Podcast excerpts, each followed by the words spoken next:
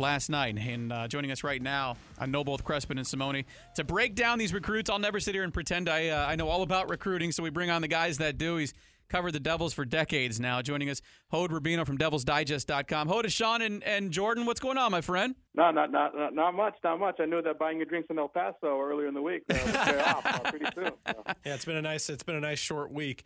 Uh, got some huge news last night out of the Under Armour All American game. You got Elijah Badger and Daniel Ngata. Can you tell us a little bit about these players and what it means for this program? Sure, absolutely. I mean, uh, first of all, just right off the bat, those are uh, two of uh, four top 25 California prospects that are members of the 2020 class, and if all goes well, there'll be a fifth member being added uh, tomorrow uh, as he makes the announcement in the Army All American game. But uh, obviously, uh, when you talk about fertile recruiting rounds uh, across our country, uh, California definitely ranks uh, right, right up there with the likes of Texas and Florida, for example. So to get such high caliber athletes just right off the bat is is definitely something really important. I also think that the fact that ASU wants to recruit the state of California really really well does not only mean Southern California but also Northern California. Those two guys that committed yesterday, and I should say committed publicly, because already signed back in December. Both of those guys are four stars.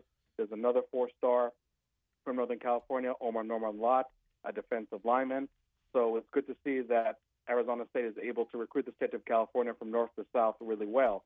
Specifically about those players, uh, Elijah Badger is a, a very uh, physical uh, wide receiver. When when I talk to his high school coach, he just talks about a player that really doesn't lose uh, too many battles. He's physical on the line of scrimmage he has to fight off a defensive back. He's physical uh, when when when he uh, go, goes up and gets the ball and runs after the catch. So definitely adding a physicality element to the wide receiver group that I think right now is somewhat lacking. When you talk about uh, uh, Dan- Daniel Ngata, uh, he's uh, really classified as an all-purpose back just because he does a great job in the open field. Uh, definitely a running back you would feel very comfortable uh, flex, flexing out and have, having him having him run uh, run routes. When you look at his uh, uh, highlight tape, you just see speed, speed, and more speed. So with already run running backs that publicly committed uh, er, earlier in the year in DeaMonte Trayanum from Ohio, you really have that thunder and lightning, if you will, combination in in in in, in the ASU backfield. And I think more importantly, you're not going to have to have one running back that's really going to have to carry 95 percent of, uh, of of the rush attempts like you know Benjamin uh, did in, in the last couple of years. So I really like uh, those two uh, public commitments that were made for Arizona State, and really to make it on such a grand stage like the uh, Under Armour All American game, great publicity for the program right now. Hod, you said uh, if all goes well, there'll be a fifth coming up this week as well. Uh, who who might the fifth be? What uh, what are you hearing about what could be on the horizon?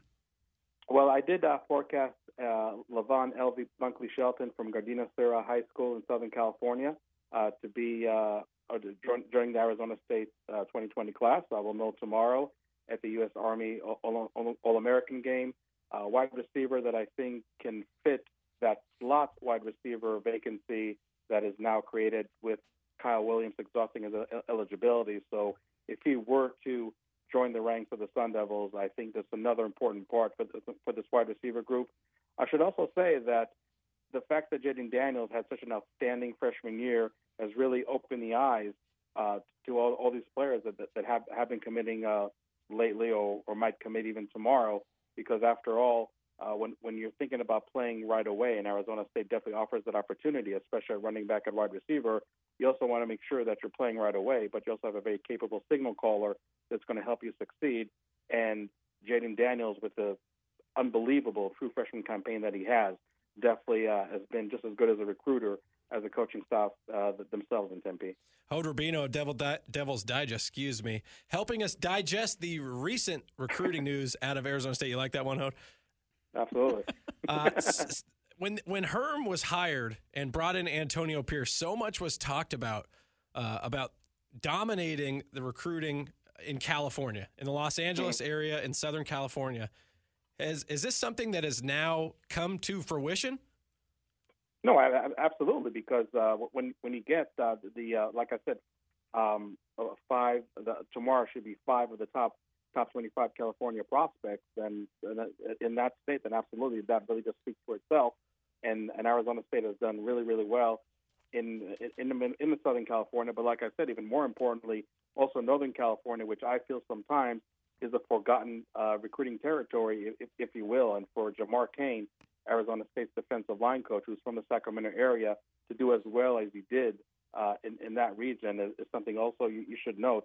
But absolutely, Antonio Pierce uh, is uh, somebody that uh, is definitely not going to have any doors slammed in his face or anything like that. Uh, high school coaches over there know him from uh, from his uh, coaching days at, at Long Beach Poly, one of the powerhouses in in, in Southern, California. So his network of, of knowing coaches, knowing players, more importantly, even knowing their parents is is really really vast. I mean, Merlin Robinson, for example, uh, the linebacker for Arizona State. Uh, his uh, his mother uh, attended the same high school of Antonio Pierce back in the day. So Antonio Pierce is somebody that just uh, knows everybody and anybody in in the Southern California region.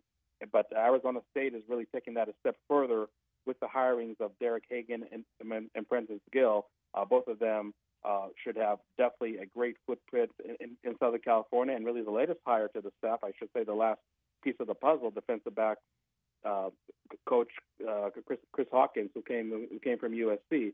Again, just another um, really important uh, piece for for the recruiting uh, abilities of Arizona State in, in that region. So absolutely, I think the Sun Devils have Southern California blanketed in recruiting like like no program in the Pac-12, let alone across the, across the nation.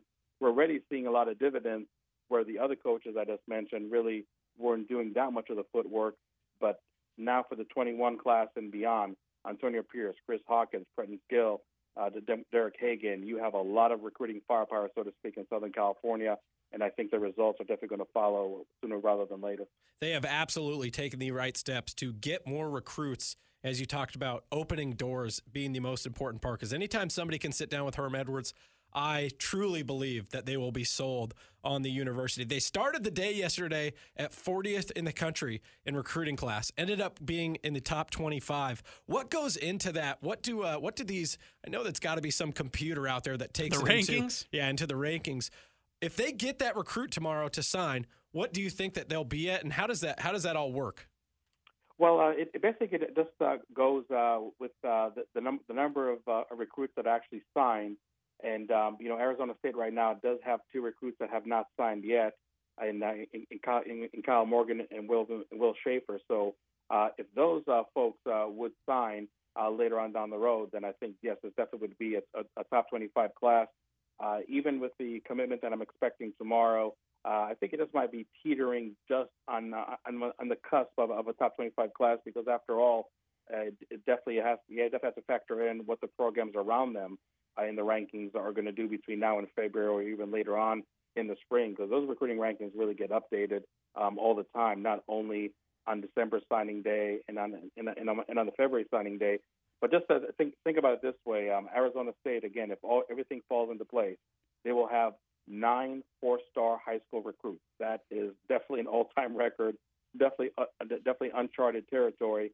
And if you add the two offensive lineman transfers that I expect them to get, I mean, one really is just a formality. I mean, he already signed the, the paperwork and uh, and just be announced probably sometime, if not in January, in, in February. But if they get the two offensive linemen that I think they're going to get, then that number. Who is that, Hod? Who is yeah, because that was my that was my next question there, Hod. You gotta, the offensive line. What do you got, man? Come on.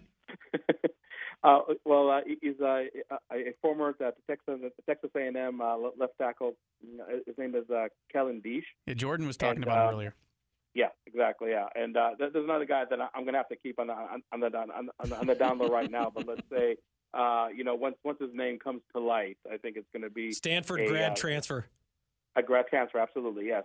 Because they're really with the defensive line, and I know you guys. Come know, on, baby! Come on.